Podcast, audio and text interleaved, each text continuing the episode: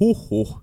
Näihin pitäisikö alkuun sanoa moi, mutta sanotaan huhhuh eka. Joo, joo. Me ollaan aloitettu tekemään näitä introja suoraan jakson jälkeen, se on paljon parempi Niin on. muistaa, minkälainen fiilis ja kaikkea. Huhhuh. Se on se fiilis. Meillä oli just eh, Suomen 11 presidentti Tarja Halonen vieraana. Se oli aika, aika, aika hupeeta. Se oli tosi hyvä, ja sitten tuli tosi hyvä jaksokin. Niin.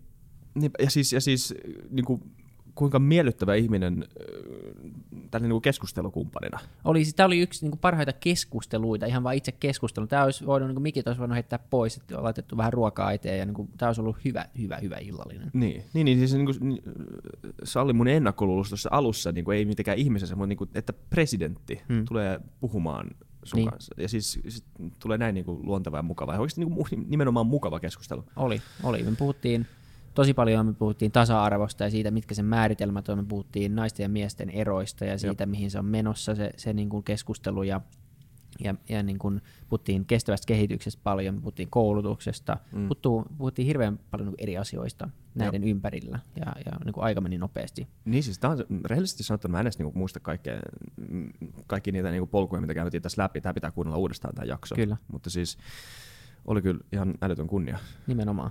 Mutta käykää kuuntelemassa tämä, kertokaa mitä mieltä te olette, oliko tämä niin hyvä kuin mitä me luullaan, ja, mm. ja tota, tilatkaa meidät podcast-alustoilta, seuratkaa Twitterissä, ja jatketaan keskustelua siellä, ja nyt mennään jaksoon nopeasti. Mennään jaksoon.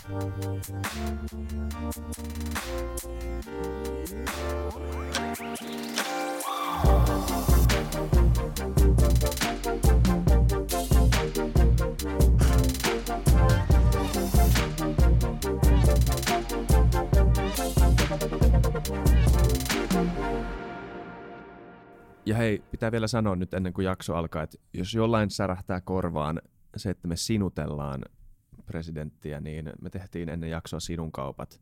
Ihan siitäkin syystä, että nämä pitkät tunnin keskustelut on niin inhimillistäviä, että se olisi kuitenkin lipsahtanut jossain vaiheessa. Ihan sama, kenen kanssa sä puhut, niin se tulee. Niin me tehtiin tämmöinen sopimus ennen jaksoa, eli ei mitään, ei mitään rakepostia Twitteriin tai, tai laittakaa vaan, mutta tiedät, että se on turhaa. Kiitos, mennään jaksoon. Moi kaikki FutuCastin kuuntelijat. Me ollaan jälleen kerran Kalasatama studiolla, niin kuin me aina ollaan. Tämä ei ole oikeastaan mikään studio, tämä on vaan meidän toimisto, joka me tehdään aina väliaikaisesti studioksi, mutta, mutta täällä se, tämä on toiminut aika hyvin ja kaikki vierat tulee nykyään meidän luo. Kyllä, kyllä. Ja, se on, ja siis me, me, meidän pitäisi mun mielestä sanoa tämän joka jakson alussa, että me ollaan ollut ihan älyttömän kiitollisia, että niin kuin tämmöisiä niin kuin näin arvovaltaisia vieraita tulee meidän podcastiin. Mutta tämä ehkä ilmentää nyt sitä, että kuinka niin kuin kiitollinen oikeasti pitää olla, koska meillä on vieraana Suomen 11 presidentti Tarja Halonen. Tervetuloa. Kiitoksia. Onko tämä tämmöinen niin eläkeläistuokio aamutuiman? Vähän niin kuin, joo. joo. Elämästä ei ole eläkkeellä, että tämä on siinä mielessä hyvä opetus. Joo, niinpä. Ei ikinä. Tai mielellään niin, että ei ikinä ole. Ei me olla. Joo. Öö, mitä sinä teet nykyään? Kaiken näköistä. Mä tänään tehnyt, ää, tehnyt tuota, niin, alettuna niin kuin kotipiiristäni ja mä olen käynyt tyttäreni, joka asuu Englannissa, niin hänen Suomen asuntonsa muuttoa edistämässä. Enkä tietenkään saanut kaikkea, mitä oli pyydetty, mutta jotakin. Mutta sitten olen ollut tekemässä erään hyvän ystäväni levyn äänitystä, jossa mulla on vain yksi ainoa spiikki, mutta se meni aika hyvin. Me ensin tehtiin se ja sitten, sitten spiikattiin ja sitten meillä on tämä ja sitten me tämän jälkeen mulla on yksi pieni palaveri ja sitten uutavasti on, on ilta. Eli tämä on sinne löysän puoleinen päivä tänään. Induktion perusteella tänäänkin, tänäänkin varmaan tulee ilta, todennäköisesti. Luulen, luulisin näin. Minkälaista on, on palata siviilielämään sen jälkeen, kun on ollut presidentti? Itse asiassa oli paljon niin kuin hankalampaa alkaa presidentiksi kuin palata siviilielämään sen vuoksi, että se oli vain 12 vuotta mun elämästäni. Ja mä olin loppujen lopuksi koko elämäni ajan tehnyt aika paljon sekä julkista, yksityistä eh, työtä, erilaisia järjestöjä, muodoisempaa ja epämuodoisempaa, ja ei koskaan ollut varsinaista kunnollista työaikaa. Et siinä mielessä niin ei mitään kauhean suurta muutosta, mutta tietysti piti ryhtyä itse tekemään ruokansa ja ostamaan ostamaan ruokatavarat ja, ja siivoamisen me onnistuttiin kyllä ulkoistamaan ja osa, osan pyykinpesusta, että semmoinen niin koti, kotiarki tuli vapaamuotoisemmaksi. vähemmän muodolliseksi, mutta jonkin verran enemmän aikaa ottavaksi. Mutta ei nyt mitään valtavan suurta eroa. Sitten piti järjestää toimisto uudelleen, ja sitten turvajärjestelyt minulla on ollut koko ajan presidenttikaudesta lähtien oikeastaan ulkoministerinä. Ja tässä mielessä niin mä olen omalla tavallani tottunut siihen jo useamman vuosikymmenen, ja se on loppuelämän. Mutta tuota, ei tässä niin valtavasti. Muutoksia tulee myöskin siinä, että lapset kasvaa ja tulee lastenlapsia ja osa hyvistä ystävistä ja sukulaisista kuolee ja elämän prosessissa ei ole niin kuin yksittäinen tapahtuma. Niin. Näetkö sä sun elämän niin kuin nyt semmoisena kokonaisena tarina enemmän kuin, että onko se, onko se varmaan presidenttikausi on ylivoimainen niin kuin siinä, tai onko, onko näin? Onko se ylivoimainen no itse asiassa nyt on niin kuin töiden kannalta niin on huomattavasti huomattavasti vapaampi, mutta, mutta et sanoisiko että tämän turvallisuuden kanssa sitä on tietysti vähän vaikea arvioida, mutta teen tällä hetkellä niin kuin etusi, ensisijaisesti niin teen YKlle tai YK eri järjestöille tai siihen liittyville ihmisille töitä, mutta kyllä mä olen sitten samanaikaisesti, mä Helsingin yliopistohallituksen puheenjohtaja, mä olen kansalliskallion eli meidän valtion taidemuseoiden hallituksen puheenjohtaja, mä WWFn hallintoneuvoston puheenjohtaja, kyllä muuta tämmöistä hallinnoistakin työtä on, ja, ja toivottavasti sitä ei tule lisää, että pikemminkin sitten niin kuin voi keskittyä enemmän projekteihin, jonkalaisia tekin olette. Niin, joo. Onko yhtään vapaa-aikaa? Joo, itse asiassa tähän on tavallaan teoreettisesti kaikki vapaa-aikaa, mutta, mutta vakavasti sanottuna, niin kyllä minulla on vain neljä illalla taidehallissa piirtämässä. Sitten mä pelaan nyt uudelleen taas koripalloa ja käyn jumpassa ja muuta semmoista. Mutta tuota, sekin vaihtelee, se jää näiden muiden tehtävien alle, että silloin kun sopii. Nice. Kesäisin puutarhanhoitoa. Mutta kaikkia, kaikkia koskee epäsäännöllisyys. Kaikkia tehdään sen mukaan, kun on mahdollisuus. Ja sen mä oon päättänyt, että mä en aio stressata siitä. Eikö se tunnu hyvältä, nyt kun se on epä, Joo, sillä tavalla se on, kyllä. Mä väittäisin, että melkein, vaikka olisi mikä lapsiperhearki, niin kun ajattelee sen sillä tavalla, että kaikki kestää jonkun aikaa. Ja, ja sitten ei kannata stressata, jos just silloin ei taas ehdi tehdä jotain muuta, mitä mielellään tekisi. Useimpien elämä on aika pitkä. Mun mielikuva presidenttinä työskentelystä on varmaan, että joka sekuntipäivästä on jollain tavalla kartoitettu. Toisten, joo, se on, se on niin kuin totta, että se on toisten kontrolloimaa. Että nyt mahdollisuus niin, niin kuin päättää itse, joo. että tuleeko mä tänne vai hmm. meneekö mä jonnekin muualle. Niin se on, se on niin kuin, se on vapaampaa, mutta tietysti siinä on myös sit se itsenäinen vastuu, ettei mene sitten lupaamaan sellaisia asioita, mitkä menee päällekkäin. Mutta tästä on kaikki sinne muodollinen, formaalinen puoli poissa, kyllä. Lähes kokonaan, ei ihan kokonaan, mutta lähes kokonaan sanotaan Niin, kyllä. Ja. Jos nyt sallin olettaa tässä edistämään tasa-arvoa aika pitkälti. Mm, Lähtikö tuota, ihmisoikeuksia? Joo, tai sanotaanko sillä tavalla, että meidän perheessä pidettiin tietynlaista osallistumista tärkeänä, vaikka mitään puolueaktiiveja ei mun vanhemmat olekaan. Mutta äiti oli pääluottamusnainen ja isäkin oli omalla tavallaan, tai isäpuoli oli aktiivinen, e, niin meillä niin tavallaan ei ole tehty kovin paljon sitten eroa siitä, että millä tavalla tehdään itselle tai muille. Että tähän sopii alkuun se, kun äitini sanoi aina, kun minä ja sisareni, tai oikeastaan kasvatti sisareni, ei näy siis niin kuin perhetaustaselvissä, niin kun me jostain valitettiin, että tämä on ihan epäreilua, niin epistä, niin sitten äiti saattoi sanoa, että joo, elämä ei ole aina reilua, mutta sen takia täällä ollaan, että maailma muuttuisi paremmaksi. Ja me kyllästyttiin siihen lapsena siihen lauseeseen, mutta, mutta itse asiassa niin se on sellainen hyvä slogani itse kullekin. Niin. Joo. Miltä tota, nämä asiat näyttää nykyään? Voidaan niin kuin yksitellä näitä aiheita, Joo. jos puhutaan niin kuin esimerkiksi... Näinhän te lupasitte. Niin, kyllä. kyllä. Meillä on tässä jopa listakin, mitä me ollaan tehty. Aloitetaan vaikka äh, siitä, että äh, ehkä ilmiselvimpänä on tämä, siis sanoit Suomen ensimmäinen mm. naispresidentti. Joo. Ja, ja edelleen siis Suomessa käytetään tätä, aina kun joku niin kuin nainen tekee jonkun mm. ison saavutuksen, niin mediassakin näkyy semmoisen, että siinä on se nice. etuliite, nice, nice jotain, nice, on jo, tehnyt tämmöistä. Niin, niin, ja tämä on vielä niin kuin ehkä semmoinen pieni jäänne. Plus, että jos on Iltalehden otsikko, niin siinä on myös kolme adjektiiveja, jotka ei liity pätevyyteen, vaan niin. johonkin muutun ennen kuin kerrotaan, mitä tehtiin. Niin, nimenomaan. Ja, ja mutta onko, siis kuinka paljon, koska varmasti asiat on edistynyt niin kuin ihan huimasti, mutta kuinka paljon, missä me ollaan nykyään, koska tätä on vähän vaikea kartoittaa tämmöisellä nuorena ihmisellä, joka on niin kuin... se on vanhempallakin ihmisellä. Siis kysymys on siitä, että mistä näkökulmasta niin. katsot, koska niin kuin sanotaan, niin tasa-arvo tasa-arvo ei ole niin kuin yksi still-foto, vaan se on prosessi, joka tapahtuu koko ajan. Jep. Ja sitä mukaan, kun me saadaan joku asia niin kuin omasta mielestämme järjestykseen, niin kaikissa systeemeissä on hyvät ja huonot puolet, ja sitten taas tulee joku uusi. Joo. Ja, ja toivottavasti editään tänäänkin puhumaan siitä, että mitä on niin kuin miehenä ja naisena, koska äh, noin pääsääntöisesti, kyllähän on siltä väliltäkin, mutta pääsääntöisesti niin ollaan miehiä ja naisia. Ja, ja tässä mielessä niin, niin äh, näkökulma riippuu aina siitä, että mistä kulmasta katselee. Niin se näkökulma aiheuttaa tämän mittaamisen. Mutta jos ajatellaan näin päin, että silloin kun minusta tuli presidentti vuonna 2000, niin se oli tietysti iso juttu. Se oli iso juttu meillä, se oli iso juttu kansainvälisesti. Meillä ei ollut pahempaa jonoa naisten vessaan, jos oli niin kuin naispuolisista päämiehistä kyse. Ja, ja siinä mielessä niin, äh, etenkin tytöt, ei naiset, vaan tytöt niin tajus sen eron. Ja ne oli niin kuin ihan jippii ja sain tuhansia kirjeitä liioittelematta. Ja niissä oli tämmöinen, että jes, minä kanssa, että jos ei musta tule iskelmälauloja, rekkakuskia tai palomiestä, niin ehkä mä voisin alkaa presidentiksi. Ja sitten kun meidän mielestä se oli yksittäinen vanhempien mielestä, niin et, et me tiedettiin se prosessi siitä. Mutta sitten nämä monet tytöt, nuoret, ihan nuoret, niin ne kysyivät, kun miksi se kesti melkein sata vuotta? Et Suomi tuli, tuli 1917 itsenäiseksi. Miten vasta vuonna 2000 tuli ensimmäinen nainen presidentiksi.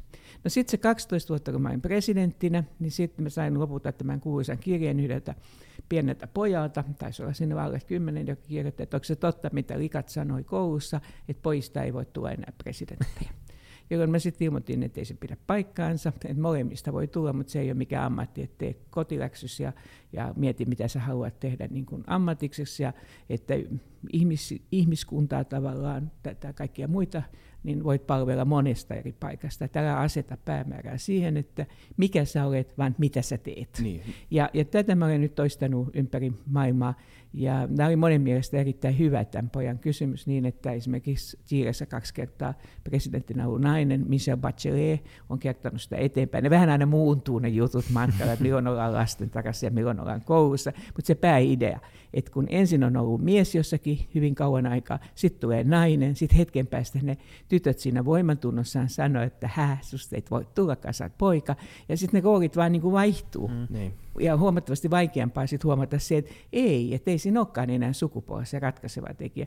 No nyt voi sanoa, että tietysti se kestää aikansa. Mä aina sanon näissä englanninkielisissä tilaisuuksissa, että once is not enough. Eli että yksi kerta ei riitä. Ja sitten siinä näkee sen, että mä olin esimerkiksi Suomen ensimmäinen naispuolinen ulkoministeri vuonna 1995 me ollaan vuodessa 2019 ja vieläkään ei ole tuttoista. Niin. Eli, eli tässä mielessä ei se automaattisesti mene. Kehitysyhteistyöpuolella on ollut jo, mutta että, että joskus se menee helpommin. Esimerkiksi oikeusministerinä mä olin vuonna 1991 ensimmäinen poliittisesti valittu naispoinen oikeusministeri Inkeri Anttila, professori, ne oli ollut virkamieshallituksessa sitä ennen. Ja silloin alkoi tulla aika tasaisesti, tuli monta peräkkäin. Nyt taas on ollut miehiä. Ja nyt mä en usko, että kukaan pitää erityisenä asiana, että onko oikeusministeri mm. mies vai nainen. Niin. Mutta että joskus se menee niin kuin kerralla läpi ne lasikatot, joskus taas sitten ei. Ja sitten on taas toinen puoli, että, että tämä presidenttijuttu toi tietysti kiva poikkeus noin kansainvälisesti siitä, että mitä pikkupoika kysyy, mutta kyllä moni pikkupoika on joutunut vakavissaan niin kuin sanomaan, että minä haluan tanssijaksi, minä haluan lastentarhan opettajaksi, tai minä haluan siihen tai tähän, ja toiset sanoo, no joo, miettinyt vielä uudelleen. Hmm. hmm. Niin olisiko, olisiko niinku semmoinen ideaalitilanne semmoinen, missä se ei, niinku, ei, ei edes tarvitse huomattaa sitä? Joo, että se, se olisi se ideaalitilanne, että, että, että se ei olisi se oman elämän uran ja tehtävän niin kuin, se ei olisi kiinni siitä, että olet se mies, nainen tai jotain sieltä välitä, niin, vaan että niin. se on, että oletko sinä juuri oikea henkilö niin, tähän ja, hommaan. Niin ja mitä sä haluat tehdä. Kuinka suuri, jos mä vähän hyppään, mutta, mutta kuinka ja. suuri rooli koululla voi olla tässä? Ja tämmöisen stigman poistossa ja tämmöisen niin kuin, tämän, oikein, tämän asian luomassa? Oikein iso. Että, tietysti koti on se ensimmäinen paikka. Meillä on tapana sanoa näissä kansainvälisissä tilanteissa, että onko lapsi, tuleeko lapselle hyvä itsetunto, niin se on tavallaan niin kuin se ensimmäinen äidin ja isän hymy sille lapselle, että onko se niin kuin läsnä ja hyväksytty. Mutta kun ei niitä vanhempia voi valita, niin kuin mieheni aina sanoo, ensimmäinen ihmisoikeus on hoitamatta, niin sitten meidän kaikkien pitää ottaa siihen, että ne muut ihmiset, jotka siihen tulee mukaan, ja kouluhan on sitten sen kodin jälkeen tärkeä yhteisö, kaikki lasten vanhemmat tietää sen sen kauhean päivän, jolloin yhtäkkiä niin kuin se, mitä sanoo, niin ei enää olekaan, vaan että meidän ope sanoi sillä tavalla. Ja, ja, ja silloin se, niin kuin se mandaatti tavallaan siirtyy. No, tätä nykyään uutavasti myöskin jo esikoulu- tai päiväkotivaiheessa. Se voi jossain kierrossa tai muualla tapahtua, että siihen muuttuu niin kuin yksinvallasta, vanhempien yksinvallasta, niin, niin, niin tämmöiseksi laajemmaksi yhteisöksi, joka päättää, mikä se on. Mutta kyllä silloin, kun mä kävin puoli vuosisataa sitten ylitse niin koulua, niin silloin oli, paitsi että oli mies-naisroolit, niin siinä vielä niin kuin äiti leipoi Pirtissä ja ja, ja isä talusteli pellon laidassa siitä huolimatta, että me oltiin jo oltu pari sukupolvea jo kaupungissa. Mm, mm. Niin.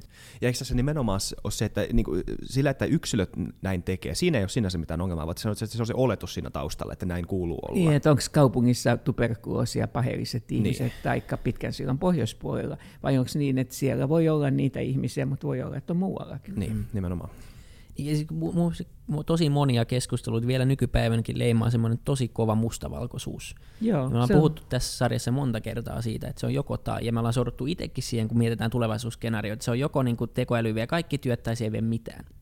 Ja, ja kumpikaan ja, ei ole totta. Ja just tuohon, niin se, se, se, se, on tosi viisa asia siinä alussa, se, se, niin kuin, se että, että maailma ei ole mitenkään staattisessa tilassa, vaan se on nimenomaan tämmöisessä niin hegeliläisessä niin kuin liikkeessä, missä tulee joku yksi, yksi näkö. Niin Joo, no mä antan yhden esimerkin. Mä satuin just lukemaan, lukemaan semmoista artikkelia, jossa pohdittiin sitä, että paljon vihareaktioita on tullut äh, siis tämmöisiä rodullisia vihareaktioita on tullut presidentti Trumpin tämmöisten pakolaistviittien jälkeen. Ne huo, osa huomasi siinä, huomasi siinä sen, sen selvän käyrän, että nämä twiitit, joissa on hyvin voimakas tunnepitoinen lataus, ja valitettavasti vielä, jos se on negatiivinen, niin ne saa kauhean paljon enemmän tykkäyksiä.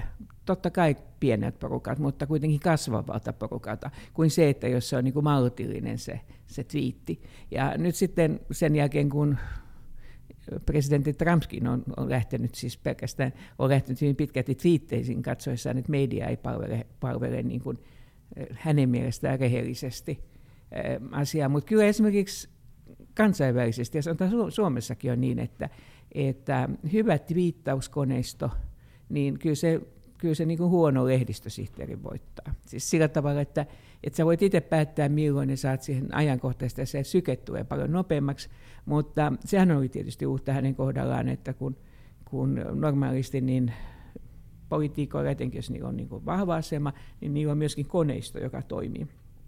Mutta hän tavallaan otti sen omiin käsinsä, valitettavasti vain kielteisessä mielessä. Ja, ja tässä mielessä, niin kun tekin joudutte olemaan suoraan, tai saatte olla suoraan kuulijoiden kanssa tekemisissä, niin varmaan se palaute, mitä te saatte soven kautta, niin se vaihtelee aika tavalla. Ja, ja, ja sen, siinä niin kuin, on tietysti se hyvä vanha sääntö, että kaikki ei voi aina miellyttää ja pitää itse valita se, ketä miellyttää. Että keiden kanssa haluaisi hommaa hoitaa huomennakin. Niin, nimenomaan, ja tässä ehkä tässä korostuu kaikessa tekemisessä nykyään myös semmoinen niin oman identiteetin vaaliminen ja itsetunnon niin kuin, siitä niin kuin huoli pitäminen. Että tavallaan se on niin helppo nykyään niin kuin ihmisen lähestyä ja, ja niin kuin, kertoa sulle, että sä et ole riittävä, sä et ole hyvä, ja, ja niin kuin se, se voi tuntua aika isolta asialta se niin kuin palaute, mitä saadaan. Ja tämä on niin kuin, joo, no podcast-palaute voi olla yksi esimerkki, mutta ihan niin kuin kaikki koulukiusaamisesta kaikesta, niin siitä on tullut paljon niin kuin ns. vielä tehokkaampaa ja helpompaa, ja, ja jotenkin niin kuin yksilön semmoinen niin kuin itsensä vaaliminen ja sen taito tulee jotenkin, mä luulen, että korostumaan vielä entisestään niin kuin mä samaa mieltä, nyt jo. Mä samaa mieltä, että samalla kun esimerkiksi netti on avannut mahdollisuuden ystävyyssuhteiden solmimiseen – huomattavasti niin kuin laajemmalla alueella kuin mitä aikaisemmin, niin sitten samalla sä voit saada niin kuin siitä myöskin vihamiehiä, kiusaajia paljon laajemmalta alueelta. Ja sitten siinä on tavallaan, no minusta tuntuu, te voitte sanoa onko mä yhtään oikeassa. Mä ajattelin, että sitten kun netissä voi esiintyä ihan minkä näköisellä persoonallisuudella tahansa, se ne tarvitse olla oikein, niin on se siis aika masentavaa, kun ensin luot just sellaisen mielikuvan, juuri sellaisen tyypin, joka sinun mielestä on just cool, sellainen, joka on niin kuin ihan okei. Okay. Ja sitten joku sanoo, että sä oot ihan mälsä. Niin silloin siinä on paitsi niin kuin se, mitä sulle on annettu, että et, sehän et voi sitä päättää, että synnyksä niin kuin tummaksi vaaleiksi, punatukkaiseksi, onko sulla iso vai pieni nenä vai mitä sulla on. Mutta sitten kun sä niinku luot itse sen täydellisen kuvan, ja sitten joku sanoo, ihan no. nuija. Niin sekään ei niinku riitä. Sekään ei riitä. Niin, niin, niin, sekään ei niinku kelpaa. Ja, ja, siinä on, koska se on niin, niin, ne on niin kertakäyttöisiä ne mm, niin kuin identiteetit, mitä sä voit luoda tuolla. Että siis jos sä jos sä et tylsysty tähän yhteen, niin sä voit heti luoda itse uudestaan. Niin, mutta siitä tulee aika skitsotilanne, skitsofreninen, jakomielitautinen tilanne. Se on niin. todella vaarallista mun mielestä. Ja, se, ja tämä on just se, että kun 60-luvulla tai 70-luvulla tai milloin nyt internet niin kuin muuttukaan tämmöiseksi niin ilmiöksi, niin oli tämmöisiä niin kuin idealisteja, jotka mm. kuvaili just, että tämä, niin kuin, tämä tulee muuttamaan, eh, tai semmoinen, niin kuin, se oli nyt jälkikäteen katsottuna aika naivi ajatus siitä, että tämä tulee muuttamaan ihmis, niin kuin, ihmismielen niin, tai sitten se oli niin kuin usko ihmisen perushyvyyden voimakkuuteen. Niin, se on ehkä paremmin sanottu. Oh, sillä tavalla, että Mä muistan silloin, kun tuli ensimmäiset alueradiot ja, ja muu kaikki tämä sähköinen toiminta, niin silloin sanottiin, että nyt tämä todella demokratisoituu. Ja kaikki ajatteli, että ne, joilla oli valta, niin oli sitten niin kuin huonompi kuin ne, joilla ei ole valta. No, tätä voisi niin kuin hegeliläiset sanoa, että, tai nämä, jotka ovat tätä, tätä puolta tutkineet yhteiskunnassa, sanoa, että se olisi sellainen trotskilainen harha, että aina kansa on parempi kuin johtajansa. Mm. Mutta ei se kyllä ihan, ihan niin kuin täsmälleen mene noinkaan päin. Ei. Että, äh, ihmiset on erilaisia, erilaisissa asemissa, erilaisissa tasoissa, ja meillä on aika paljon oppimista vielä tämän sähköisen läheisyyden tekemisestä koska se, se on illuusio, se läheisyys tosi monella mm. tavalla. Mm. Edellä, ja, siis, ja mä en usko, että me tämä on niin vaikea kysymys just siitä, että niin kuin, onko meidän niin kuin, ihan niin kuin aivot evolutiivisesti edes niin kuin, valmiita tämmöiseen kanssakäymiseen, että me ei Joo, niin kuin edes ylipäätään on, pystytä. Se, se tulee olemaan kuin jälkeen tuleville sukupolville iso kysymys, jos vielä ovat pitäneet planeetan hengissä niin, että on mm. jotain, jotka miettii toinen aihe sitä. tälle niin, ja ylipäätään se, mitä tapahtuu nyt, kun teknologia kehittyy entisestään, että kun katsotaan vaikka 20-30 vuotta eteenpäin, niin, niin kuin voidaan ehkä niin kuin me kytketään itsemme, mä en ehkä henkilöksi usko, että me tullaan ikinä kytkeytyä itsemme niin kuin mihinkään niin kuin tämmöiseen cloud-palveluun ja lataamaan meidän tietoisuuden, tai ei ikinä ole väärä sana, mutta sitä ei tule tapahtua niin nopeasti kuin mitä spekuloidaan, mutta ylipäätään se, että meihin istutetaan chippejä tai niin kuin aivo, niin kuin jotain teknologiaa, ja me voidaan puhua, ja, ja niin kuin läheisyys voi olla ihan erilaista, se voi tuntua ihan eri tavalla niin kuin se keskustelu, ja se voi olla niin kuin ns. sisäistä, ja niin, koko tämä niin siis kännykkä katoaa. Mä se hyvin niin kuin käytännönläheisen kysymyksen, että meillähän on psykiatreissa on joutuvat käymään itse sen psykoanalyysin läpi. Ja, ja e, ihmiset, joita sitä tunnen, niin ne sanoo niin, että siinä on hyvä pointti se, että pystyy erittelemään muita. Mutta sen jälkeen, kun itse käynyt sen, niin tarkkailee koko ajan myös itseä. Ja, ja juuri tässä tulee kanssa sitten semmoinen vähän niin kuin, uh, ei nyt ihan skitso, mutta kuitenkin sellainen tilanne, että kuinka paljon sä haluat olla sellainen kokonaisuus, joka on sulle tuttu, mutta jos on myöskin tuntemattomia alueita, että kuitenkin sinne muuttuva kokonaisuus, vai kuinka paljon sä vaan haluat analysoida itseäsi. Ja, ja tässä on tietysti ikuisesti ollut sen tasapainokysymys, että sen takia aikoina Augustinuksen aikana pari tuhatta vuotta sitten, niin, niin ne huomasivat, että luostarissa oleminen ei muuta maailmaa paremmaksi, vaan on mentävä ihmisten pariin. Nimenomaan. Koska ja, itse, ja tämä on joo. ihan sama juttu, että vaikka kuin pohtisit omaa minuuttas ja löytäisit siitä kaikkea hienoa, niin, niin sitten kuitenkin niin one is not enough and one is not enough. Niin. Että et jokainen on yksilöllisesti tavattoman tärkeä ja ainutlaatuinen, mutta sitten jos me halutaan muuttaa maailmaa, niin sitten meidän pitää kuitenkin löytää tietoisella. Kyllä. Niin nimenomaan, että niinku, jos se on pelkkä itsetutkiskelu, niin hyvä sulle. Niin hyvä sulle, hyvä mutta sulle. vähän yksinäistä.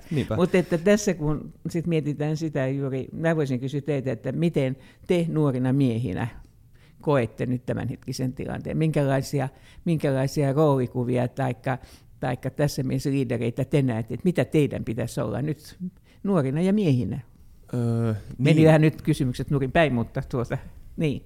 No ehkä iso osa, mikä kuvastaa ainakin meidän elämää niin sosiaalisena mm, olentona, on ehkä se, että niin kuin nyt, nyt on enemmän tämmöistä niin kuin ulkoista sosiaalista painetta yrittää oikeasti aktiivisesti ymmärtää, minkälaisia muiden ihmisten kokemukset on, koska ymmärretään just tämän itsetutkistelun kautta, että niin kuin me nähdään maailma oman kokemuksen kautta, ja se ei välttämättä aina ole tosi, ja kaikki kokemukset ei välttämättä aina ole ihan niin kuin yhtä tarkkoja tai oikeita, mutta se ei ole, se ei ole sinänsä oleellista, koska se on aina sen kokemuksen kautta. Niin, mutta se, että se ei ole riittävä. Niin, nimenomaan. Ja se ei riitä, että se, se, ei riitä, että se on sun oma, siis sun oma kokemus ei voi tapahtua tyhjössä, tai siis se ei tapahdu tyhjössä, vaan se pitää ymmärtää, että niinku se on, tulee kanssakäymisen kautta. Joo, koska kun te laitoitte, minun, et, laitoitte minun etukäteen sen kysymyksen, että, että mitä nykyajan nuoret miehet eivät vielä ymmärrä naiseksi varttamisesta, niin tuota, mä ajattelin niin, että mä haluaisin tietää, että tosiaan mitä ne ei ymmärrä, koska mä en ole nuori mies. Ja, ja tota, se on niinku se, se niinku myöskin, että missä on sun oikeus olla nyt sit se nuori mies, minkä takia mä kysyinkin sitä. Että me ollaan nyt niin kuin Suomessa ja Pohjoismaissa yleensä, niin me ollaan viimeiset vuosikymmenet tehty tavattoman tehokasta työtä tyttöyden ja naiseuden ymmärtämisessä, ja, ja, ja siinä on monta sitten semmoista näkökulmaa. Ja sitten tavallaan niin, niin mä joskus keskustelin joidenkin muidenkin nuorten miesten kanssa, jotka sitten sanoivat, että mä en halua olla sellainen tyyppi, jota ihmiset pelästyy, kun ne tapaa, tapaa jossain yksinäisellä kadulla. Et en mä ole sellainen, että mä tuun heti ja raiskaan. Et, et, et, se ei ole se mun niin kuin, hapitukseni. Ja sitten mietin sitä, että millä tavalla me voitaisiin niin kasvattaa nyt tällä kertaa myöskin sitten – ihmisinä, vanhempina ja muuten, niin myöskin sitten tytöt tajuamaan se. No monet nuoret naiset sanovat, että kyllä me sen tajutaan, että ei se ole nyt kiinni siitä, että nämä ujo nuori mies olisi menettänyt kaikki mahdollisuutensa tai vähän reippaampikaan. Mutta siinä on kuitenkin se niin kuin kanssakäymisten, kanssakäymisen huomaamisessa se, että, että kun historiallisesti ne tytöt ja naiset on maksanut hinnan siitä rehdyksestä eri tavalla kuin ne pojat ja miehet, niin, niin sen takia se kasvatus on kohdistunut niihin tyttöihin ja naisiin. Ja on koetettu tehdä erilaisia keinoja, millä me voidaan niin kuin tavallaan, jos käyttää sanaa uhri, niin, tuota, niin et sanoo, että ei se ole sun ongelmas yksinään, eikä se ole ehkä koko ollenkaan sun ongelmas. Että et ne seuraamukset on sun ongelma, mutta et sä oot tätä tehnyt. Ja tällä tavalla niin, niin eh, nyt sitten tietysti niin ne pojat on jäänyt vähän vähän niin kuin varjoon. Et esimerkiksi nyt kun sitä aina sanotaan, että meidän koulujärjestelmä suosii tyttöjä, niin mä sanon, että ai, sehän on mielenkiintoista. Että onkohan se Iranissakin samalla tavalla. Että Teheranin yliopistossa oli enemmistö naisia ennen kuin Ahmadinejad päätti niin sanotusti tasa-arvon nimissä, että niitä pitää olla yhtä paljon tyttöjä ja poikia. No, minulla on ihan oma teoria, ja te voitte sanoa nyt oman mielipiteenne siitä. Niin minun teoriani on se, että me on kasvatettu etenkin Suomessa niin itse asiassa kovin pitkään poikia semmoisiksi äh, Aiksis Kiven seitsemän veljeksen tyypiksi, jotka, niin kuin, äh, jotka niin kuin on tottunut rymistelemään ja elämään vähän niin kuin eristyksissä ja joilla niin kuin se kehityskulku mahtuu sinne metsään. Äh, nehän kanssa myös sosiaalistuisi lopuksi. Mutta, mutta sen sijaan niin se, miten tyttöjä on perinteisesti kasvatettu, niin ne on kasvatettu tulemaan toimeen toisten ihmisten kanssa. Tavallaan nyt kun meillä on kiinteämpi, meillä on esimerkiksi koko maailmanlaajuisesti ja Suomessa, niin, Suomessa samoin, niin meillä on kaupunkilaistunut yhteiskunta. Että me ollaan toinen toisiamme lähellä, niin ei meidän tarvitse enää niin, kuin, niin sanotusti jaakata karhuja, että ei meidän ole tarvitse koko ajan puolustaa, puolustaa tätä meidän reviiriämme niin kuin jossain Metsä-Suomessa. Mutta sen sijaan meidän pitäisi oppia toimia hyvin erilaisten ihmisten kanssa, jotka jotkut on lähellä ja joskus kaukaa.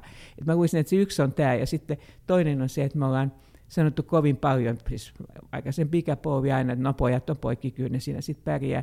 Mä itse olen osakasvattaja ollut myöskin kahdelle pojalle, niin mä sitten aina sanoin, että pojat on poikia, tytöt on tyttöjä, mutta vain vanhassa epädemokraattisessa yhteiskunnassa miehet sinänsä pärjäs paremmin. Et nyt teidän pitää opiskella ja olla yhtä tehokkaita kuin teidän siskot, tai muussa tapauksessa niin te jäätte niin kuin jälkeen. Niin, niin siis on, on, on sinänsä hankala ainakin tälle heittämällä sanoa, että mikä osa siitä mun omasta persoonasta on, tai siitä niin rymistelijäpersoonasta, mitä kyllä nyt mullakin on niin kuin semmoinen persona, niin. totta kai. Ja e, kuinka paljon siitä on tullut kasvatuksesta ja kuinka paljon siitä on tullut siitä, että mä Et vaan... se on sallittu, että no pojat on poikiin, no tuppas nyt sieltä. Niin, niin, tai, niin, niin just se, että, että se, on, se on vaikea sanoa. Mä en usko, että siihen pystyy niin mitenkään vastaan, että se on, se on niin syvällä tavallaan meidän yhteiskunnassa, ja se on niin kuin jotenkin, se perustuu normeihin ja olettamuksiin, mä en, mä en usko. Mutta se on ihan totta, että nyt on ehkä se hetki niin kun ensimmäistä kertaa, että et niin mitään ei tule ilmaiseksi tavallaan samalla tavalla kuin kun on tullut satoja ja satoja tuhansia vuosia. Ja, ja nyt on ehkä se hetki myös päivittää se niin kuin tapa, millä me kommunikoidaan nuorten miehien niin kuin suuntaan. Mun mielestä se on, se on ihan niin kuin tervetullut pointti ja näkökulma, ja se kaipaa päivitystä, ja me ollaan puhuttu paljon täällä koulutuksesta ja, ja, ja tota, esimerkiksi se, että tytöillä on joka ikisessä aineessa on, on tota parempi keskiarvo kuin pojilla tosi pitkään, mutta sitten kuitenkin jos katsoo, katsoo liike-elämän edustusta, niin se on vieläkin aika, on. aika pitkälti niin miesvetoista, etenkin kun katsotaan niin kuin johto, johtoryhmiä ja hallituksia. Ja me ollaan mietitty, missä kohtaa tämä tapahtuu tämä muutos ja miksi. No mä oon kysynyt samaa, kun mulla joku, onneksi on unohtanut nimen, niin proffa selosti sitä, että poikien aivojen etuohko kehittyy myöhemmin kuin tyttöjen. Hmm, että jos ei ole siis niin koulujärjestelmä suosi tyttöjä, niin sitten jopa biologia. Niin, niin sitten mä, niin kuin, mä kysyn sitten hyvin usein, että no koska ne pojat sitten muuttuu fiksummiksi ja paremmiksi?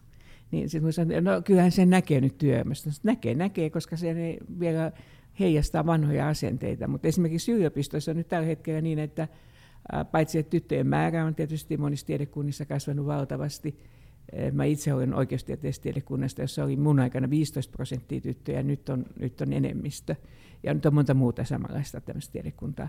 Ja, ja tota, niin sitten voi sanoa niin, että joo, mutta sitten kun ne on kauemmin täällä, niistä tulee enemmän myös tohtoreita, ne etenee niin kuin kaikilla tasoilla.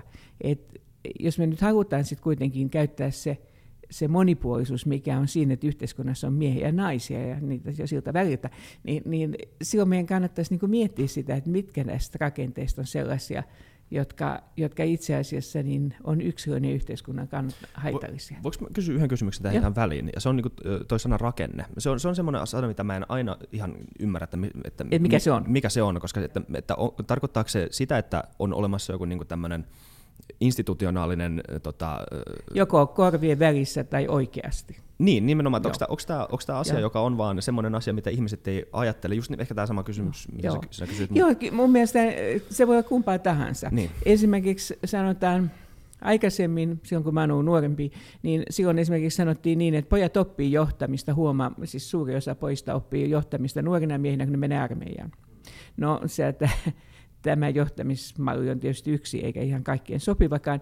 Mutta sitten sen jälkeen, kun, kun nuoret naiset alkoivat vapaaehtoisena siirtyä armeijaan, ja niillä oli edelleen kaksi akateemista loppututkintoa ja moninkertainen kielitaito, ja lisäksi ne oli reservin vänrikkejä, niin sitä alkoi olla vähän vaikeampi, että no missä ne nyt on sitten huonompia.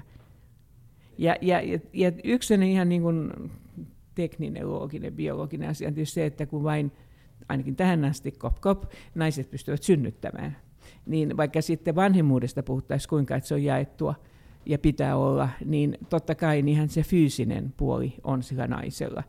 No sen ei välttämättä tarvitse kestää kauhean kauan ja sen takia nyt puhutaan sitten tästä, tästä tota, niin, vanhempainloman uudelleen jakamisesta ja muusta, jossa niin kuin voitaisiin tämän biologian lisäksi niin ottaa tämä psykologinen puoli, että miten kasvatetaan. Mutta sitten siinä on toinen juttu tietysti sit se, että, että siinä näkyy heijastuksena myöskin se, että naiset ei enää halua saada kovin monta lasta. Tai niiden haave on kaksi tai kolme, ne saa yksi tai kaksi. Ja osa ei saa ollenkaan. Ja, ja sitten siinä on kysymys siitä, että onko meillä myöskin sitten sellaisia miehiä, jotka ei halua lapsia, vai sellaisia miehiä, jotka haluaisi, mutta ne ei löydä naista, joka haluaisi. Ja, ja siinä mielessä tämä ihmisen kokonaisvaltaisuus, että sillä on sekä se työelämä tai ura ja harrastukset, mutta myöskin perhe-elämä. Ja kun sen pitää mahtua siihen yhteen ainoaseen elämään, niin se on aika problemaattinen juttu. Eikö tämä ole se vanha perheen arkkityyppi, missä niin kuin nainen nimenomaan oli kotona ja sitten mies ei ottanut yhtään huolta sinänsä perheestä, vaan niin keskittyi siihen uraan, että nämä, niin kuin, tämän niin kuin perheen sisäisen huollon ja ulkoisen huollon niin kuin roolit oh, oli jaettu joo, erikseen. Ja siis... tasa-arvoinen isä, niin omasta mielestään tasa-arvoinen mennessä kuolla joulupäivänä nälkään, kun se ei saanut ruokaa jääkaapista ulos, mutta siitä on nyt puivuisista.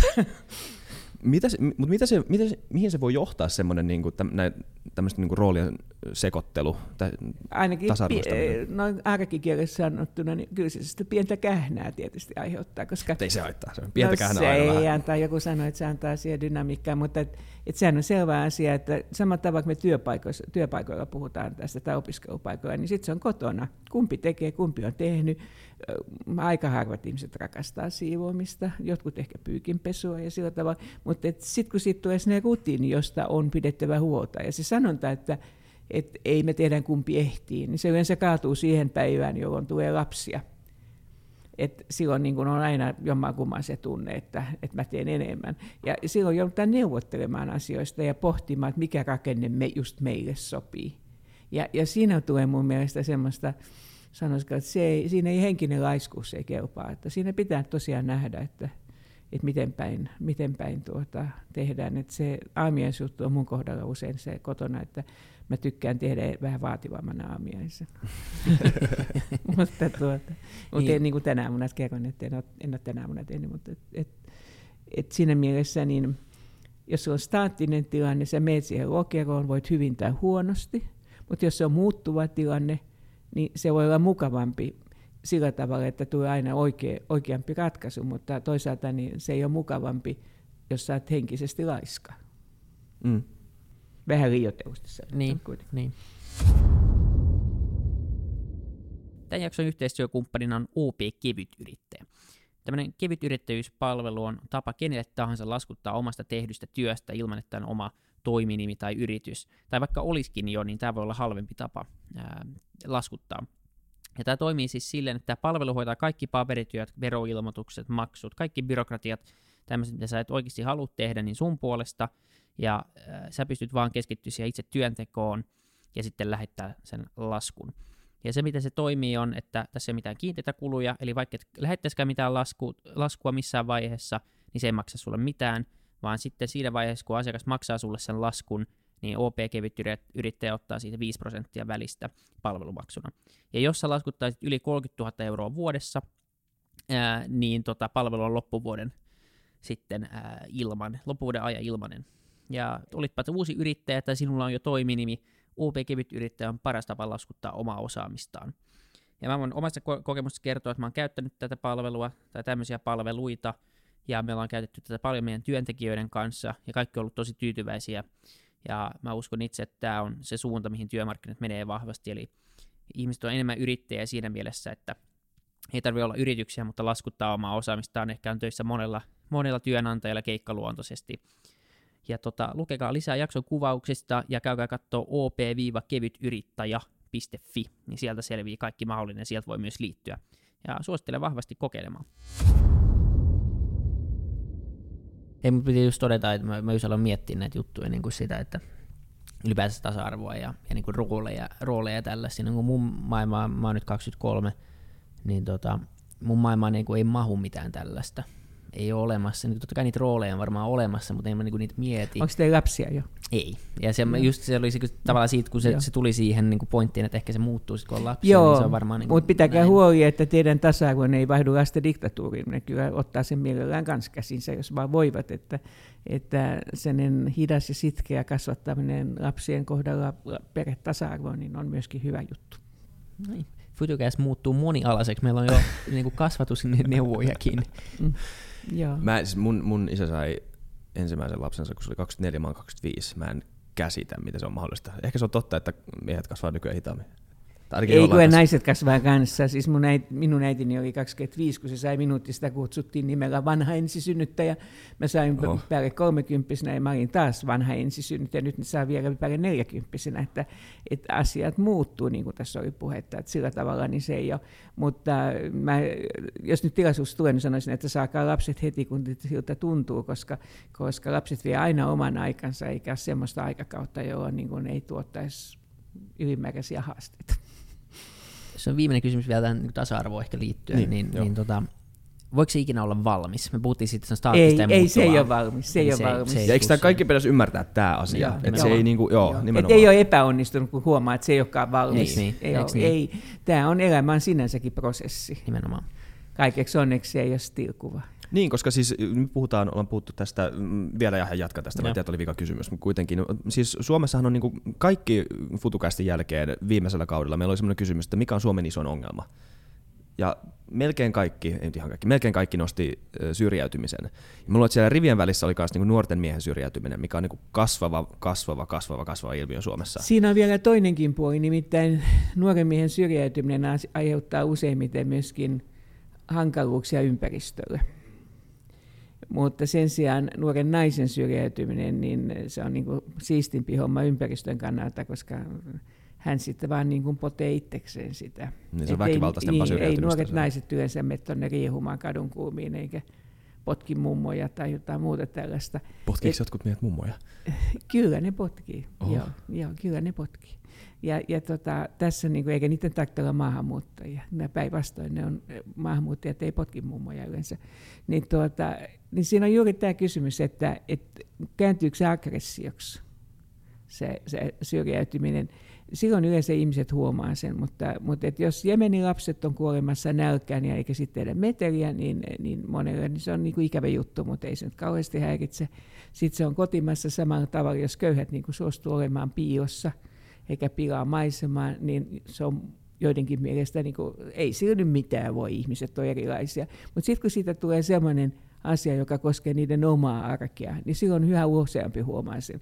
Totta kai mä myönnän, on olemassa ihmisiä ja toivottavasti aina vain enemmän, jotka kokee myös toisen hädän niin kuin omanaan, vaikka se ei olisikaan sun porraskäytävässä. Mitä asioita pidät eniten silmällä tulevaisuutta ajatellen? Kestävän kehityksen kannalta pidän erittäin tärkeänä se, että huomataanko me se, että meillä on yksi ainoa maapallo, ja, ja senkin, että se pallo ei ole ytimen asti niin kuin hyvää viljelysmaata, tai että meillä olisi niin kuin vettä yhtä paljon koko maailmassa kuin sitä on meillä, tai että me huomattaisiin se, että joka puolella ilma ei ole yhtä raitista kuin se on meillä, ja, ja se, että se, se niin kuin maapallon pilaantuminen tavallaan, tahraantuminen, niin se tulee aiheuttamaan myöskin paitsi ihmisten kärsimystä siellä, missä ne on, se aiheuttaa ihmisten muuttoliikettä.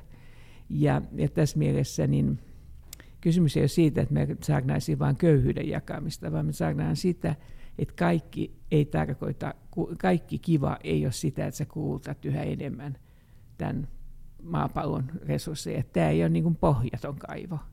Mutta hyvällä järkevällä hoidolla niin kaikkea hyvää on, on niin kuin todella paljon saatavissa.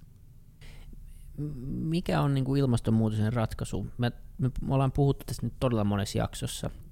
Ja ihan syystäkin mä sanon joka kerta, että mä puhun siitä vaikka joka jaksossa, jos on tarve ennen kuin alkaa tapahtuu jotain. Mutta mut mikä on niin se, me ollaan puhuttu tiettyjen vieraiden mukaan, se on niin täysin niin kuin, ihan niin nyt fyysisten rakenteiden muutos. Eli me muutetaan tapa, millä tuotetaan ruokaa, me muutetaan tapa, millä tuotetaan energiaa ja näin poispäin. Jotkut sanoo, että riittää, että saadaan nyt hiilidioksidi ja niin kriittinen määrä pois ja rakennetaan aikaa innovaatiolle. Jotkut sanoo, että se on yksilön vastuu, jotkut sanoo, että se on, se on niin kuin, äm, tavallaan maiden vastuu tai poliitikkojen vastuu, ja ei löydy tämmöistä yhtenäistä linjaa näistä vastauksista. No, että ei niistä löytyykään. Se on niin kuin tavallaan, mä itse olen ollut mukana kokoamassa semmoista kestävän kehityksen käsikirjaa, missä on meidän Suomen minun mielestä parhaita kirjoittajia aiheesta, pieni mainospätkä tässä välissä, niin ähm, se on tavallaan niin kuin talo, jossa on monta ovea. Ja kun sä menet yhdestä ovesta sisään, niin sä löydät ne kaikki muutkin asiat sieltä. Et joku löytää sen kuluttamisen kautta siten, että huomaa, että tämä ei voi olla järkevää, että mä ostan halvalla farkkuja, joita toiset tekee hikityöpajoissa ja jotka saastuttaa niin kuin huomattavasti luontoa, pelkän puuvillan kasvattaminen, sen peseminen ja värjääminen ja kaikki tämä.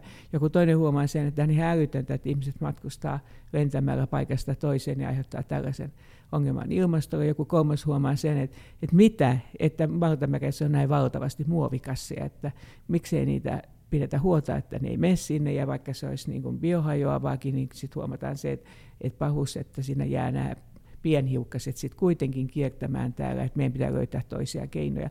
Että tässä mielessä minusta nämä on niin kuin eri asioiden yhteissumma. Mutta se, mikä mä aina toistan näissä, niin silloin kun me tehtiin, mä olen ollut mukana sekä vuosituhat tavoitteissa tekemisessä, ja mä olin silloin toinen niistä puheenjohtajista, kun vuonna 2000 hyväksyttiin, ja se on niin kuin ensimmäinen suuri globaali kansainvälisen solidaarisuuden tämmöinen sopimus, ei, ei nälkää, ei köyhyyttä ja niin edelleen. Sitten me huomattiin aika nopeasti, että ympäristö olisi poissa. Sitten me alettiin, lisättiin muun muassa työnteko olisi poissa, se lisättiin vasta 2004 siihen. Niin sitten me niin kuin tämän 15 vuoden täytäntöönpanoaikana vuosituhat tavoitteissa niin rakennettiin sitten paitsi taloutta, ympäristöä ja sosiaalista oikeutta, kaikki nämä kolme yhteen. No nyt ei ne tietenkään voi olla niin, että joka asiassa kaikki kolme toteutus, mutta ne kaikki, joka asiassa pitäisi ottaa huomioon, että onko se tässä nyt näin päin vai noin päin. Ja, ja siinä mielessä niin se ei riitä, että presidentti Trump tekisi käännöksen. Se olisi hienoa, kun tekisi. Ja olisi toivottavaa, että muutkin, kun ne on kaikki maat olleet mukana vielä sopimassakin sitä, että se olisi vain oma lupauksensa, niin kuin, sanansa niin kuin kiinni pitämistä. Mutta sitten siihen vaaditaan tietysti myöskin sitten yrityselämää, koska jos me odotetaan niin kauan, että ne kaikki menee ensin hallitusten kautta EU:hun ja mahdollisesti YK ja taas takaisin, niin tämä homma ehtii jäädä putoa käsiin. Eli sitten me koetetaan saada yrityselämä tekemään mukaan sellaisia ratkaisuja, joilla kuuttaja voisi, jokainen meistä voisi itse päättää myöskin mahdollisuuksia rajoissa nämä asiat. Mutta sitten myöskin me kannustetaan koko ajan tiedeelämää olemaan mukana, että ne keksisivät niitä uusia innovaatioita. Mutta me ei voida odottaa niin kauan, että ne löytää toisen planeetan tai jonkun ydinvoimafission. Et, et se on niin kuin, sitä on yritetty vuosikausia, mutta ne pitää tehdä näillä nyt parhaiten tiedossa olevista asioista. Ja, ja siinä mielessä niin, niin kaikki ne 17 tavoitetta, me, ne likistettyvät äh, diplomaatit ja neuvottelijat, ne meidän yli 200 asiaa, semmoisen 17 pakettiin, niin ne on kaikki niin kuin tärkeitä. Siellä on demokratiasta ja rauhasta ja, ja sukupuolten tasa-arvosta ja kaikesta tämmöisestä lähtien, ihan näihin, mitä sä luettelit. Et siinä mielessä mä sanoisin niin, että et aloita mistä, mikä sulle läheisintä on, mutta pidä mielessä avaa auki siinä, että sä tiedät, että se yksin ei riitä. Että just se sama, mitä me puhuttiin tässä aikaisemmin yksilöistä ja yhteisöstä. Ja se on se, on niin se pääidis. Se on tavallaan tosi epälooginen ajattelutapa ajatella, että semmoiset pienet jutut arjessa ei vaikuta asiaan. Eihän varmaan makro, makroskaalalla kauheasti heilu tästä niin kuin vaakaa, mutta siis jokainen semmoinen mm. pieni valinta on kuitenkin valinta. Et niin kuin sä voit, Nimenomaan. Sulla on joka kerta se edessä se niin kuin valinta, teekö mä tämän vai teekö mä tämän. Ja, ja, ja, se on älyttömän tärkeää. Ja mä oon käynyt paljon keskustelut siitä, kun ihmiset ei ymmärrä eroa siitä, kun mä, mä kerron, että se ei riitä, mutta mä en ikinä sano, että se ei ole tärkeää, mutta se, että jos me luullaan, että se pelkästään riittää tämän ongelman ratkaisemisessa, niin sitten me ollaan tosi vaarallisessa tilanteessa, koska silloin tämä ongelma ei tule ratkaistua. Niin. Joo, lattekahvi on ihan hyvä, mutta, mutta se ei riitä. se, se, siinä on niin kuin juuri tämä, että usein kouluissa ja noissa nuorisotapaamisissa, missä käyn aina silloin tällöin, niin mä aina sitten sanon, kun mä puhun näistä kaikista, mitä pitää tehdä, niin ne useimmiten nyökyttelee hyvin, ne on mukana, tämä on jo tärkeä juttu ja hieno juttu, että sitten kun mä sanon, seuraavan kerran kun sä oot ostamassa farkkuja, niin mieti, että olisiko se kiva saada vai tarvitsisiko se todella niitä. Et, et esimerkiksi äh, tällä hetkellä on mainospätkä jälleen. Mä eilen juttelin, keskustelin yhden ihmisen kanssa, joka vetää tätä Ivalo-projektia, joka ei ole sitä filmi, vaan kysymys on siitä, että, että ne koittaa saada eettistä muotineuvostoa niin kuin nykyistä vahvimmaksi sillä tavalla, että, että kaikki, kaikki, kaikki firmat, jotka tekee muotia, niin tähtäisivät siihen, että nämä perusasiat kestävästä kehityksestä on toteutettu. Se ei tarkoita pelkästään jotain turkisjuttuja, vaan se meinaa juuri sitä, että tehdään kestäviä, tehdään sellaista, jota voi käyttää kauan, ja, ja sitten voidaan maksaakin ehkä siitä pikkusen enemmän, mutta niin, että ei ole tämmöistä ota ja käytä ja heitä ja kierrätys ihan hyvä juttu, Suomi on siinä aika hyvin edistynyt, mutta se on tavallaan sen synnin jakamista muiden kanssa, että parempi kuin kierrätät, mutta vielä parempi, jos et tee sitä ensimmäistä ostosta. Tässä on ehkä iso ongelma, se mistä me ollaan paljon puhuttu, että tämä on niinku yksi ongelma, mikä on vaikea hahmottaa. Se ei ole, niinku, se ei ole, se, ei ole, se on niin isossa koossa, se on niin semmoinen niin abstrakti asia, mikä tapahtuu, siis ilmasto. Se on niin abstrakti asia, mikä tapahtuu ympärillä. Mehän, mehän vaan havaitaan säätä, ja säästä on helppo sanoa, että katso tuota lumikasaa tuolla, eihän täällä ole mitään, niin kuin, eihän täällä tapahdu mitään muuta. Plus, että tavallaan ne muutokset, mistä puhutaan, niin kerrotaan, että ilmasto lämpenee puolitoista astetta. Joo, mä kuka sen huomaa. Niin, että se on vähän niin kuin mä sanoisin, kun me puhuttiin sitä miestä, se on vähän niin kuin, mä aina sanon niin, että oot sä ajatellut sun syömistäsi, että, että tota, puoli kiloa vuodessa, sehän nyt on ihan pikkujuttu, sehän voi olla, että sulla on vaan vähän erilaiset kengät, tai sä oot just sattunut syömään sitä ennen. Mutta sitten kun sä teet sen puoli kiloa vuodessa niin kuin kymmenen vuotta, niin sitten se on viisi kiloa, ja sitten jos 20 vuotta, niin se on kymmenen kiloa, ja se kuule muuten näkyy. Joo. Kyllä, Ei, mutta siis nimenomaan, ja se on niin kuin, niin kuin sanoit, se on niin epämääräistä, ja sitten toisaalta pelotellaan, mutta kuitenkaan se ei oikein niin kuin, toimi. Niin. Niinpä. Ja siis ja tämä, että niin muutaan Marsiin. Siis nyt joku pari kuukausi sitten se, se roveri laskeutui Marsiin ja sitten niin kuin, oli sitä live-kuvaa tai mikä se, niin se 360-kuva, siis niin kuin, ihan niin kuin kuvia, niin kuin, kuvaa Marsista. Ja se näytti ihan tosi tylsä, että siellä oli yhtään baaria tai Me tehdään Marsin eka podcasti Voi tehdä mitä. Joo, mutta mä aina sanon, että jos joku haluaa saada sen, sen kuvan avaruusasemasta, niin voi matkustaa Singaporeen. Tuota, niin, jos on pieni, pa- pieni tota, kaupunkivaltio ja kaikki on tosi hienosti järjestetty. Ei siinä mitään, ei se kauhean demokraattinen kai ole meidän mittapuillamme, mutta, mutta et, eh, tai talvipuutarha jossakin. Niin joo, mikä ettei, mutta tuota, mieluummin niin, tänne. Mieluummin, mieluummin menen tuosta ulos tuosta ovesta. Jo, Kyllä. Näin. Ja täällä on ihan hyvä olla näin yleisesti ottaen? Kello. Kello menee. Joo. Teillä on kauhea lista vielä. Mä justiinsa, jos mä taas ottaisin teitä vähän tuota, vähän tuota, teidän etukäteen antamasta listasta, niin se, missä Suomi ja muut Pohjoismaat voisivat olla hyvänä mallina, on tietysti se, että jos mä Yhdysvalloissa puhun meidän koulujärjestelmästä, tai olen puhunut, mä olin Harvardin yliopistossa jonkun aikaa, niin puhuin koulujärjestelmästä tai meidän, meidän sosiaaliturvajärjestelmästä, niin niistä se on aivan utooppinen juttu. Kuin ne voi tehdä? Sitten kun mä kerron, että mä otin aikoinaan Pohjoismaiden köyhin, köyhin sisar, että me, me niin on rakennettu se vuosikymmenen kuluessa, että meidän suomalaiset, me on totuttu siihen, että me ei rakenneta vain itselle, vaan niin kuin muille täällä eläville, mutta myöskin tuleville sukupolville. Sillä tavalla rakennettu eläkejärjestelmät, me kansanterveysjärjestelmä, koulujärjestelmä, ää, kaikki tällaiset. Niin me ollaan niin aika paljon pidemmällä kuin muut sen suhteen, että me tajutaan, että toiselle sen rakenteet, se mistä me puhuttiin, että rakenteiden tekeminen semmoiset, että se on kaikilla eikä vaan muulla, niin, niin parantaa myös minun elämäni. Ja, ja sen vuoksi mä toivon, että Suomi pitäisi siitä kiinni, eikä, eikä niin kuin antaisi sen, sen lyhytnäköisen ahteuden voittaa, tai, joka sanoo niin kuin silmissä, että joo, kilpailun nimissä pitäisi antaa tämä yksityisille, niin sitten saataisiin vähän parempaa. Ja, ja se on niin kuin kysymys siitä, että joo, kilpailu on hyvä tietyissä rajoissa, mutta se ei ole ehkä tämmöisessä rajatussa niin kuin terveys- tai, tai koulutus ja 5,5 miljoonaa ihmistä. Et koko ajan pitää katsoa sitä, että miten se niin kuin menee sen, sen suurimman yhteisen hyvän kautta myöskin, samanaikaisesti kun pidetään tästä elävyydestä kilpailemisesta huolta. Ja, ja sen takia niin mä toivon, että Suomi tekisi sitä. Meillä olisi ylpeä siitä, mainostaisi sitä, mutta sitten myöskin rakentaisi yhte- maailmaa tämmöiseksi. Et sen takia mua vieläkin hävettää, että tämä hallitus tuli leikkaneeksi 40 prosenttia kehitysyhteistyöstä silloin, kun se aloitti. Mä ymmärrän, että ei voi olla enempää laittaa kuin mitään rahaa, mutta tavallaan niin se, mitä kaikkea se aiheutti kaikkein köyhimmille – ympäri maailmaa, niin, niin se on, niin kuin, että mä toivon, että me ollaan kansallisia, mutta myös kansainvälisiä, että meillä olisi niin kuin vastuu tässä mielessä aina mukana, eikä se vastuu niin tylsä asia. Hei. Ei, ja niin kuin globaalit ongelmat vaatii kuitenkin niin kuin yhteistyötä globaalilla tasolla. Me ollaan tästä puhuttu, että niin kuin nationalismi nykymaailmassa on tosi haitallista. Ja niin kuin niin kuin suureneva nationalismi ja, ja niin kuin vaan omaa napaa katsominen, niin jos me halutaan oikeasti niin kuin täällä olla pitkään, niin se ei hirveän kauas niin kannata. Ja sinä päivänä, kun te saatte muksuja. Niin, niinpä. Koska ihmisen vaikutusvalta, teknologinen vaikutusvalta ei ole enää vaan maiden sisällä. Eikä ei, tämä ilmasto, ei, ei. Se on, ei sille voi mitään. Vaan joo. Ja sitten, muistatteko te sen ajan, kun, kun Nokia oli iso? Joo. Joo, jotenkin. Joo, Mä, joo sen, tosi hyvin itse asiassa. Joo, kyllä. ja meillä oli sellainen globaali haippi menossa, että me ollaan niin smart, että me kyllä voidaan niin kuin surfata täällä maailmantalouden laineella. Sitten mä koitin joskus sanoa, että, että se nyt ei ole ihan tällainen, että oikein kova talot tulee, niin, niin, niin, se voi olla, että se ei ole, ja se ei koko maapallon kannalta hyvä asia. Niin silloin näin, että äh, taas toi muija tuommoista. Ja se oli ihan sellainen tunne, niin kuin olisi isoäidin syntymäpäivillä alkanut puhumaan niin kuin vääristä asioista.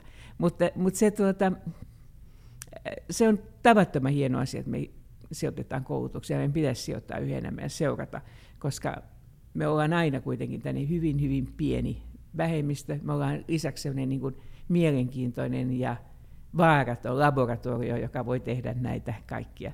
Ja me ollaan tehty hyvin näitä niin, niin sen vuoksi, niin kun te kyselitte minulta etukäteen, että, että mitä mä toivoisin tulevaisuudessa, mä toivoisin siitä, että me löydettäisiin oppimisen, niin kuin, oppimisen niin kuin idea, että, että elämä on prosessi, uuden oppiminen on seikkailu, ja, ja sitä kannattaa, niin kuin, kannattaa pitää itsensä ahneena sen suhteen. Meillä oli täällä vielä vieraana Ilkka Niiniluoto, joka siis puhui Joo, tästä, tota, hyvä tyyppi. Tosi niin. hyvä, joo. Ja se jotka sanoi just, että sehän on se, se mistä, mihin Suomi perustuu, ihan niin kuin perustuksesta lähtien, mitä Topelius sanoi, mäkin ylpeä siitä, kun pääsin lainaa Topeliusta Ilkka Niililuodolle. Siis sanotaan, että niin kuin Suomen, tämän, Suomen niin kuin perusta on tämä sivistys. Ei Suomessa ole mitään niin kuin, luonnonvaroja tai muuta tämmöistä, no okei, Suomessa on puita. Mutta siis niin kuin, kuitenkin... Aina, että, niin kuin, tämä... aina sanon sitä, kun mitä te no meillä unta ja jäätä ja mielenkiintoiset naapurit, monikko. erilaista vettä. Mä, Kyllä.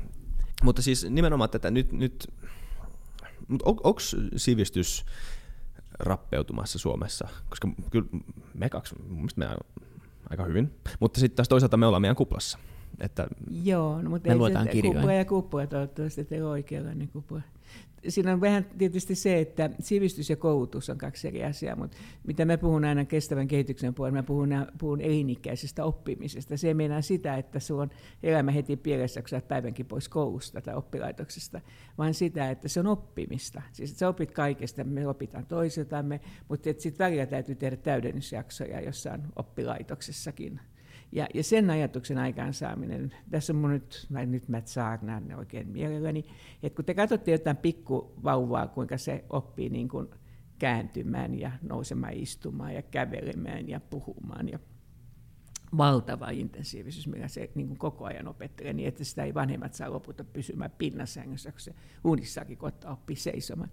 Jos siitä niin kuin pieni osa säilyisi ihmisillä koko elämänsä, että se olisi sellainen samanlainen passio, intohimo siihen, että kiva, katso uusi homma, enpä osaa, opettelen tämän tekemään. Mutta ensinnäkään niin suurella osa ihmisistä ei ollut sellaista lapsuutta ja nuoruutta, että se olisi palkinnut sitä, tai sitten se on, hukannut, se on hukattu muuten vaan matkan varrella. Että sitä pitää nyt meidän sekä yliopistojen, korkeakoulujen, kaiken opetussysteemin, niin meidän pitäisi niin löytää keinot, miten me uudelleen herätetään tämä mieletön uteliaisuus, halu oppia uutta ja neuvoa sitä, että miten sitä tehdään, jos siitä kouluajasta on vähän keljutkin muistot. Kyllä. Ja tietyllä tapaa sitä ei ole insentivoitu tarpeeksi selkeästi, että ehkä vielä niin kun, se on korostuu, vaikka sä oot työtön, niin silloin se korostuu, että niin uuden taitojen oppiminen olisi tärkeää, mutta niin kauan kun sulla ns. menee hyvin, sä oot töissä, sun palkka juoksee, muuta vastaavaa, ei tarvi ehkä kehittyä, siltä tuntuu. No, se voi olla, että joskus on valheellisesti semmoisessa tilassa. Että Nimenomaan valheellisesti. Joo, ja, se et, koska se voi koska tähän se muuttuu se tilanne. Enkä mä nyt ajattele, että joka jota pitäisi mennä peloissaan nukkumaan, että huomenna taas on toinen tilanne. Vaan, vaan niin, kuin niin päin, että, että itsekin huomaa, että hei, että miten tämä menee ja miten tämä voisi tehdä toisella tavalla. Ja te olette itse nyt ympäristössä, jossa te olette niin kuin tehnyt jotain sellaista näiden hienojen mikkien kanssa, jota te ette vielä jokin aika sitten olisi kuvitelkaan. Niin, niinpä. Meillä on viimeinen kysymys. Niin, Mä joudun pätkäseen, koska niin, tota, viimeinen kysymys on kaikille sama. Ja, ja tota, kaikille viedään, että mikä olisi yksi iso unelma maailmalle ja miksi. Ja tätä ikinä lähetetään etukäteen just sen takia, että me halutaan spontaani vastaus. Te olette saaneet sen jo. Se on kestävä kehitys. Se, että ihminen voisi vois elää elämänsä olematta niin kuin, olematta niin kuin joko oman elämänsä tai toisten elämän suhteen tai tämän planeetan suhteen niin kuin epätoivonen. Optimismia. Sitä lisää. Sitä lisää. Hyvä vastaus. Kiitos. Kiitos. Erittäin paljon. Kiitos, Kiitos. Aika meni nopeasti. Niin meni. Kiitos. Joo. Hei.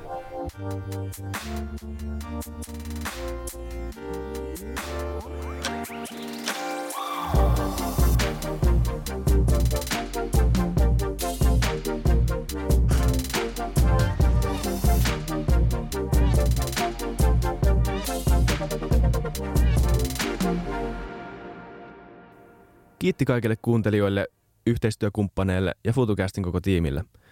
Isa Kraution ja William von der Baalinin lisäksi, Isa Kraution minä, tiimiin kuuluu tuotantovastaava Samuel Happonen ja media vastaava Tuumas Lundström. Ja kiitos Niko Noanalle tästä upeasta tunnaribiisistä, joka on mukana Lululandissa. Seuratkaa mitä somessa nimimerkillä FutuCast, millä tahansa podcast-alustalla ja niin ja saa arvostella. Mielellään. Thanks. Moi moi.